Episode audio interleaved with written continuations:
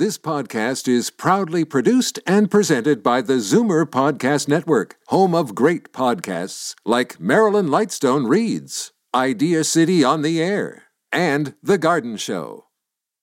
You're listening to an exclusive podcast of Fight Back on Zoomer Radio, heard weekdays from noon to one. Now, Fight Back with Libby Znaimer on Zoomer Radio.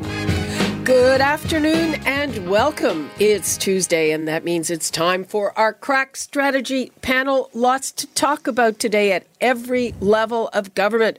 We've got that rail blockade. Yes, a small portion of via routes are set to resume Thursday, but this is hitting the economy in a big way with $350 million worth of goods being blocked from their destinations every day. So, what, if anything, is the Prime Minister going to do about it? Provincial legislature has resumed after what seems like a very long time, and the Education Minister is on the hot seat about continuing strike action. The only glimmer of hope is the resumption of talks tomorrow with Catholic teachers, and here in the city, another delay in the con- construction of the Eglinton LRT. We want to hear from you. 416 360 0740, toll free 1 866 744 740. But first, I'd like to welcome John Capobianco, Senior Vice President and Senior Partner, FleishmanHillard HighRoad, Karen Stintz, former City Councillor and current CEO of Variety Village, and Charles Bird, Managing Principal of Earnscliffe Strategy Group in Toronto. Hi and welcome. Good afternoon. Hi, Libby. Hello. Charles, uh, is the Prime Minister handling this blockade the right way? It's an intensely difficult situation. Um, I think the Prime Minister is really taking his level best shot at establishing dialogue with um, not only the protesters, not only the Wet'suwet'en hereditary chiefs, but also with Indigenous people across Canada who number more than a million in this country. Um, I think it's important to remember that one out of every two Indigenous children in Canada live below the poverty line. I think it's important to remember that the suicide rate among Indigenous Canadians is three times the national average, that people live in abject poverty on reserves across the country, sometimes without even the basics of clean water. And this is not an isolated incident. This has been coming for a long time. There are a lot of very angry, upset people who effectively constitute a displaced cat class in our society. And the only appropriate action is dialogue. It is not to say the rule of law must prevail and let's go in there all guns blazing. Uh, boy, Karen, do you do you agree? No, no, no, I don't. Um, I think that um, it, there's some complications within. Oh, sorry, let me say every. I agree with what Charles said about the fact that the indigenous in our nation uh, live in poverty, and we need to address that. That's accepted. The issue we're having now is a one of power and control around who makes decisions on behalf of Nate First Nations communities because we have elected band councils who are negotiating in good faith, thinking that they actually had the authority to negotiate when in fact they don't. And if you're talking about how do we get communities out of poverty, it's these types of projects that will help these communities, giving them jobs, uh, uh invest them in the outcome, engage them in dialogue. That all happened and now it's being it's becoming undone because the hereditary chiefs believe that they were the ones that actually have the power and control in these negotiations. So it um, what I find shocking is that the federal government didn't see this coming because Trudeau has made it his mission over the last two um, mandates to bring reconciliation to this issue. To, he's made it his personal mantra uh, for the Truth and Reconciliation Act. And so, how how could this be a surprise? How could we be into what day twelve of this blockade with no clear path forward? To me, is quite shocking. John, uh, does Trudeau look weak, or does he does he look measured? He looks extremely weak. And the only thing I could say that I agree with the prime minister is when he said this is a moment in history, and this might be his history uh, that is going to be affected by this, because quite frankly, the, the this is an illegal uh, protest that's been happening. And I think the fact that the prime minister is refusing to, to recognize it as such is a challenge. I think the fact that he has been away in Africa and, and doing other things with respect to you know trying to get us on the UN Security Nation Security Council seat um, while this was going on was a travesty. The fact that he, le- he didn't go to Barbados because of the public relations that would have been affected by that, him going to Barbados while the House comes back after the long weekend and he's not in this chair addressing this issue would have been devastating. So he had to come back. There's no other choice, but he was being pressured to come back. But I think that you know he comes back and he makes a statement, and, and it is, and I think the leader of the opposition in your opening clip was right to say it was the weakest word salad or whatever he called it um, in in history, in a situation that it's been going on for some 12, 12 days or more.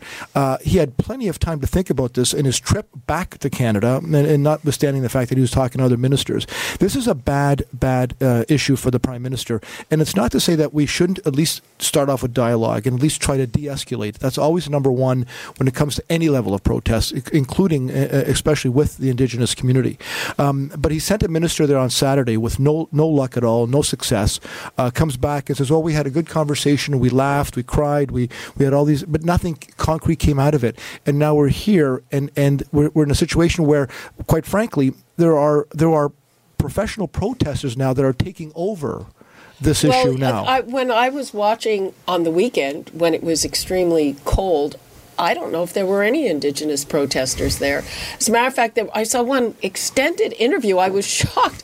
It was somebody who said, I am a settler, so obviously not indigenous. And then I'm from Minnesota. It was right. yeah. an American Canadian. Yeah. Yeah. Got ten minutes of airtime yes. on this. I, I could not believe it. Uh, well, and, and, to the point, John, that you were raising, and, and Charles, even to your point about dialogue, who's having the dialogue? like it, it's completely unclear who's talking to whom in this situation and how we can what what the dialogue is going to produce in terms of an outcome.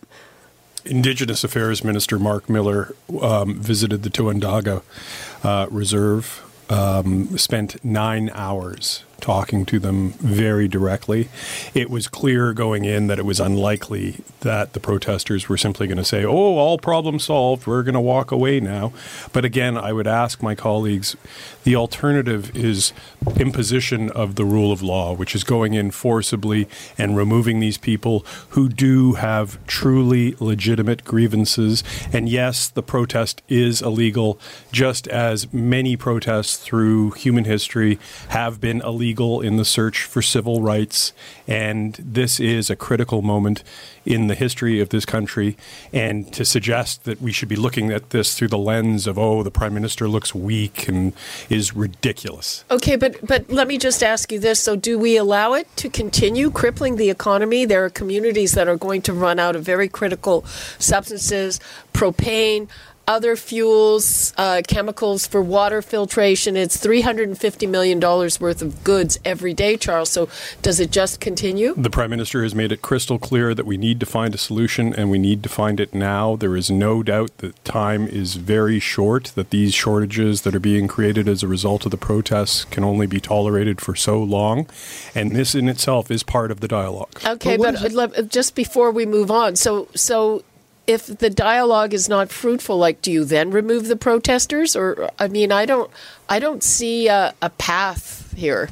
Well, hopefully, the protesters will choose to um, uh, give up their protests at some point in the very near future. I think that is the best possible outcome, and I think that comes hand in glove with a promise for meaningful dialogue around a lot of the social issues that confront these people on a daily basis. Well, and the issue, I think, Charles, no one's saying that you know we've got to go in there and forcibly uh, uh, exit them or, or remove them. I think is as as the first option. I think dialogue. spend is, some time on social media and see what people are saying. Well, it's horrifying. I'm sure, and I'm sure that that's the case. But I, I think people are, and the prime minister. But I think think there's no roadmap. There's no sense of the fact that this has been going on. It wasn't as if it happened yesterday and he's just collecting his thoughts. This has been going on for some time. There's some time for the prime minister and his team to come up and say, okay, we've got to be able to do something. Sending his minister in on Saturday and having nothing resolved and come back and say, okay, well, we have to do more dialogue. Well, the, the issue here, I think, is is is that you're allowing protesters then to rule uh, the issue, and then of course you're going to come back and sort of negotiate some sort of deal, and then the protesters are going to win, and then what's what's going to happen? Happen with TMX when that gets up and running, and what's going to happen with Teck when that gets up and running. There's other pipelines that are going to be coming down. Is this going to be a situation Well, where we're going to see and- this all and the time? Let me ask this: if if there if you say it can't continue or whatever, I mean, yeah, they will have to be removed forcibly if they don't. One hundred percent, And uh, you know, there's also the fact that the elected band councils actually did negotiate. Yeah. And so, uh, how how like. H- How are we protecting their legitimacy in this process? If we go and undermine all that they've agreed to, like what is what, how is that being resolved? And so, and for Canadians that want to engage in reconciliation, that doesn't this this isn't making any sense in terms of who who, who are we actually talking with about what? It's very unclear. And uh, the Prime Minister is shedding no light on how this dialogue should occur, who should be participating in it, what is the outcome that we're trying to achieve, who is actually speaking on behalf of this issue. I- I- As a Canadian, I, I don't even know the answer to those questions. Charles, do you do you think that? Uh, I mean, it's hard to know what he was saying. Frankly, do you uh, do you think that he's showing enough leadership on this? Well, I think the proof of the pudding is in the tasting in terms of how this issue is resolved and can can a satisfactory outcome be achieved. And I think the prime minister is giving that his level best shot. But let's understand the reality, the present case that is before us, which is abject poverty among Indigenous peoples across Canada. One out of every two young people who are Indigenous living under the poverty line. I mean, let's keep our eye on the ball here. Well, and I think and no one's disputing that, and I think we Yeah. all agree that that is absolutely an issue. It has been an issue for, for many many years, and, and many governments have tried to tackle that issue, and I think many will. Um, and, and it's not to say that they're both mutually exclusive. Uh, You have to deal with that issue as a writ large issue with the indigenous communities, but you've got a protest now that's happening today that is re- resulting in an illegal, uh, illegal, quite frankly, shutdown of, of the Canadian economy. There are freight ships in, in the BC Yeah. harbor Right. uh, that are that are literally sitting there waiting. We've got we've got 18 wheeler transport trucks now being used to the max to try to get shipments back and forth, uh, and you've got biz- people who can't go to work because VIA Rail. It, it is Layoffs, a huge issue. And it's yeah. not just you're hitting sort of the you know you're hitting the Canadian economy at a time when it's the most vulnerable, and I think Canadians are going to have so much patience with this, and I think it's wearing thin now. Okay, let's take on another government. Our uh, conservative government here in Ontario, legislature resuming after what seems like a really long time. And uh, what's happening with this education file? Uh, I hear that they're going back to the table with one set of teachers, Catholic teachers, but uh, on Friday, two million students are going to be out of class, and uh, we've seen public opinion polls that show that that it, it's starting to veer towards the teachers. Karen, Yeah, and I, I think again because there's not a real coherent plan for how what success looks like in this dispute. And uh, right now, the teachers appear more organized. Their message is clear. They are uh, impacting more families, and so um, and the government, you know, keeps saying, "Well, we want to negotiate. We want to negotiate. Um, it's all about money," but it, it's still I, I think that their message isn't resonating as well as the teacher's message is and so they're if they want to withstand this public uh, opinion they're going to have to become much more clear with wh- what they're trying to achieve and, and why the public should uh, put up with this work disruption and what, what why what's in the public interest at large for continuing to support the government's position on this uh, Charles, as always, with the proviso of all the teachers in your family. Who visited me yesterday for Okay. Family Day and uh, heard some fascinating perspectives from them. Okay, go Um, ahead. The first was that, um, boy, I'm getting myself into some trouble here. Hopefully, none Yep. of them are listening. Yep.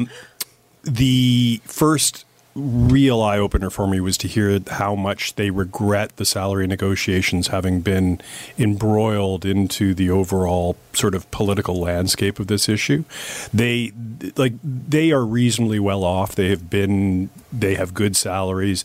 They are far less concerned about the and these are ordinary secondary school teachers. Well, they're not ordinary; they're extraordinary, but um, they are far less concerned about the money and way more concerned about the conditions in classrooms and class size sizes, and really regret that this has become more about the money in the eyes of some. And that was that was fascinating. Is other, that just is is that because of their union, or how do they see it? Whose fault is it? You know that I didn't ask. I probably should have, but um, yeah, I, I, think at the end of the day, you have to you have to look at the unions and see how they've conducted themselves and the kinds of things they've put forward. And of course, the government has been pretty forceful about how you know greedy unions and teachers getting paid too much as it is, and merit um, should uh, be on the table instead of uh, years of service. I mean, there's a lot of different ways you can s- peel that particular onion. But the the other thing that, that is amazing and it's it's so refreshing to hear it is when you hear these teachers talk about their passion for what they do and the passion for the kids and talking about the kids in in such exemplary terms and and the other thing that's scary is just how much schools have changed. I mean, there is a whole different dynamic that I heard about yesterday happening in the classroom, happening in schools with kids who are far more progressive in their thinking, far more empathetic to their peers. The old you know days of how you know the the hockey playing jock sort of ruled the roost and that sort of thing are over. I mean, if you want to be popular, you need to be empathetic, you need to be a good student, and I think it just speaks volumes about what great teachers we have in this province. Okay, well, I don't know if that rules everywhere, John. Well, you know, I think, uh, uh and certainly, you know, teachers are um, always held to a high regard, and, and as they should, uh, given given the work that they have to do and, and all that stuff. And I think what you see in Ontario are, are parents and um, Ontarians in general who sort of have a, sympath- a sympathetic, you know, ear or you know ear sympathy to, towards teachers, but not the unions. And I think that they don't split the two um, because the unions are obviously trying to trying to do their best to do whatever they can for, for what they for their members. But the vast majority of teachers just want to go and work and teach and, and do all this kind of stuff and, and not have to worry about, as Charles says, the the one percent or, or whatever. The school conditions are always an issue. Classroom sizes are always an issue. But what you're seeing is a government that is trying to not only give money and spend money in education as they have, more so than in the previous governments, um, and trying to rejig it so that actually uh, uh classroom sizes matter and also grades that students get matter as well, not only in Ontario, but competitively across the country and in other places. And that's a problem that you're seeing here. And I think public opinion is going to change because what, what's happening is a lot of the um, a lot of folks are looking at it and saying, "Well, I feel sorry for the teachers," but once they once their kids start getting into these ed- these strikes where, like Friday's the first one where yeah. it's province wide, mm-hmm. uh, you'll see that turning because people are going to start realizing that this is getting a bit too far and it's getting too much. Okay, well, there's uh, uh, let's take a couple of calls. Hi, Pat. Good morning.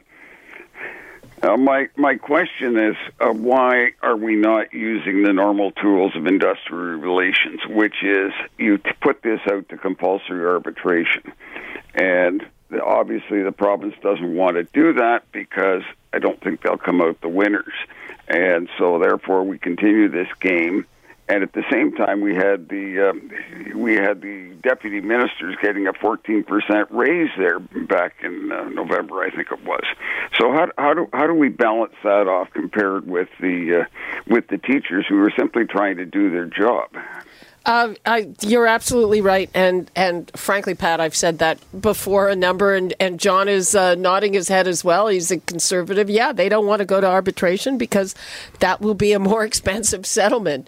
Uh, you are totally right about that. And the deputy ministers, first of all, there are a lot fewer of them than there are teachers, and I think that increase was passed by the previous government and, and put into effect in this one. Yes. Yes. Uh, thanks for your call, Pat. We'll take one more. Uh, Ron in Guelph. Hi, Ron. Hello there, Libby. Thanks for taking my call. Um, the last caller was it was uh, just interesting that um, that 14% raise obviously is a lot going to be a lot less expensive, and it was negotiated by the previous Liberals, so yep. that doesn't really factor into it. Um, my biggest thing is the fact that when I look up in the dictionary and I look up the word bully, the teachers' unions comes to mind. Okay, because that seems to be what they're trying to do to the public is bully the public into you know accepting. How many years are we going to keep going? If we give in to the teachers' unions, this is going to be nonstop. It's it's it's been it was nonstop to the liberals. Um, now, in terms of the high schools, I can sort of agree with the the, the two um, online courses the only people that are going to benefit from those are people who are going on to secondary education, right? Well, it's it's it's unclear. I mean, that there's not a lot of evidence for those online courses. I mean, they come from some uh, southern state, I think. Uh, so, uh, who knows? I mean, it sort of intuitively you think, yeah, all, all, these kids have to know how to live their lives online. Most of them probably already do better mm-hmm. than we do, but but that is an unproven thing. Ron, thanks for your call. And one more from Rachel in Brampton. Hi, Rachel. Hi, Elizabeth. How are you? Fine. How are you? Good. I mean, I'm a mom as well. I'm a 17 years old. I have a child who is under the spectrum of autism, and this affected me uh, tremendously. I mean, I I lost a couple of days' work, but I still support the teachers, and ex- exactly what they're saying: the class size, the support is cut, and even my own child support is, you know, uh, not the way it was before. And what they're fighting is not really, I mean, the minister basically, he's just not saying what is really his, his basically his position. You always talk about that one person salary increase the teacher. He doesn't really mention the class size, how, you know, overall. And I feel like that he's not willing to talk to the teachers, you know, that's my, my position.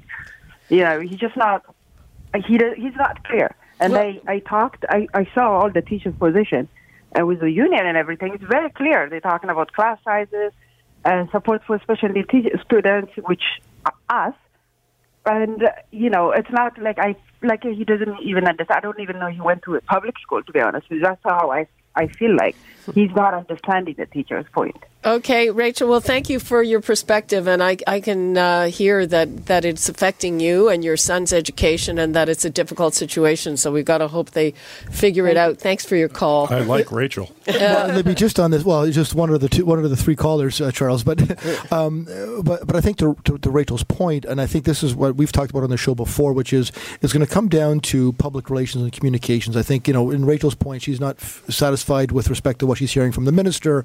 There's others who think that the unions are bullying them and, and are you know, the ads and this whole thing about you know trying to uh, trying to uh, uh, hold the uh, the the parents' t- uh, feet to the fire by virtue of saying you know we're gonna we're gonna have these strikes. So it, it, it comes down to what the public is going to realize on this issue. And I think that once you start finding out that strikes are happening more often and more frequently, it's going to turn. Um, the 1% is something that the government is firm on. They've moved already on the class sizes, they moved already on the e learning from four to two. Um, and, and really, it's all to try to get our, our kids to be much more competitive and smarter and better in, in, in the, for well, the future. You know, it's, it's interesting because uh, I talked to Stephen Lecce last week and I asked him point blank the opposite of what I asked the union people. I said, okay, so if you move on that, if you say, okay, we will we'll get rid of the e-learning and uh, we'll we'll get rid of the class size thing, we won't budge on the one percent. Would you come out and say that? And then they start dancing around. And I asked the union the mm-hmm. opposite thing you know, if they give on those things which you say are important, will you give on the 1%? And neither side will commit to doing that. Okay, yeah, they should not be negotiating on fight back, but but still, you know, I, I think they're both talking out of both sides of their mouth. Yeah. Well, you know, the, the only strategy left for the government, I think, um, depending on how the public opinion fares after Friday, is whether they divide the union from the teachers. Uh, because if the teachers well, do, they'll fact, try to. Yeah, they'll try to. And yep. you know, if the teachers actually do say, well, if it if it's really a matter of class sizes and support, okay, can we keep that with the one percent? And if they take it right to the teachers, then the dynamic shifts entirely, and uh, that could be a way through the impasse. Although it's a it's a risky game for sure. Uh, Charles, do you see a path to end this? Well, I mean, legislation is probably the, uh, the, the the cleanest route at this point, the quickest route. I mean, they've got a big decision to make with regards to the timing of Friday's province-wide strike. I mean, that's as you said, Libby, two million students across the province, 1.3 million of whom are in elementary school. So it's it's a big big challenge for the government, and I think if they can figure out a way to get this thing resolved before Friday, they will probably go for it. It's funny that it's happening on a short week already. The fact that it was a long, a long well, weekend, and, and, last week they had two days. And well, two well, days and PA days and right. some of the yes. things. I mean, you know, uh, let's hope for no snow days. These kids could, should get part-time jobs or something. You well, know, some of them are. Some of them are actually working trying to get some. Anyways, it's just yeah, it, has got to come to a close. Yeah. I don't think legislation. Legislation. Charles is right in the sense that that is one one option. Yeah. I'm not sure the government's going to go there just yet. I think well, uh, the, it'll cost them if they do. Oh, this is already costing them big time in terms of political political support. I mean, they're, they're Premier Ford is wearing this, and the folks in the Premier's office will be very conscious of that fact. Well, it's also costing teachers. I mean, they, Yeah. they rely on a paycheck, I'm sure, Yeah. like all of us do, to make ends meet, pay the mortgage, and it, they're getting a hit to their pay because strike pay isn't going Right. to cover what their what their expenses are. It's- So. They've already lost more than 1%. 100%. And a lot of them just, absolutely. just absolutely hate being pawns in this. yeah. Yeah. Notwithstanding what the unions are saying. Yeah, the in-laws were saying f- about forty percent off their next paycheck, so Yeah. that's that's a big deal. Yeah. Yeah. So uh, we are starting to run out of time. Let- Let's go. Let's uh, start with Charles. What are you leaving us with today? Nevada. Nevada. Oh, Nevada. okay, the Next States. Saturday. I tell you, this thing is the most extraordinarily interesting race we've seen in a long time. Bernie Sanders is two for two, but Pete Buttigieg leads in the delegate count. Um, what we're going to see in Nevada next Saturday and then in South Carolina the following Saturday may be the resurgence of Joe Biden. And what about Mike Bloomberg? But but let's leave that. Let's Yeah. let's stay in Canada. yeah, no, I think it's going to be Friday will be a very interesting day to wrap up the week. I think um, there's no question that the blockade needs to be solved one way or another by the end of the week. I think you know Canadians are patient to a point, and then when they're not patient, they're really not patient. And, Uh, and so- let me just give a little promo on that. Uh, I will be talking to the head of the Manufacturers Association uh, towards the end of the show. We'll see what he has to say. And John, Well, just the fact that you know, as as people in government relations, both Charles and I, uh, you know, we're happy to see that both the legislature here in Ontario and the House of Commons are back in uh, back in action. So that's going to be a lot of things. But I think the two key things is the blockade for sure. What's going to happen there, the education, and and uh, and also in the city of Toronto with respect to the whole issue of the uploading of, of the TTC and and some big announcement that the minister is going to be making today with respect to the Ontario line. That's going to be huge for the province and for the city. okay, yeah, we didn't even get to uh, the delay on the the Eglinton LRT, but. There's always next week. In the meantime, thank you so much, Charles Bird, Karen Stintz, John Capobianco. You're listening to an exclusive podcast of Fight Back on Zoomer Radio, heard weekdays from noon to one.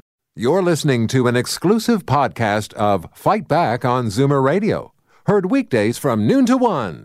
You're listening to an exclusive podcast of Fight Back on Zoomer Radio, heard weekdays from noon to one. This podcast is proudly produced and presented by the Zoomer Podcast Network, home of great podcasts like Marilyn Lightstone Reads, Idea City on the Air, and The Garden Show.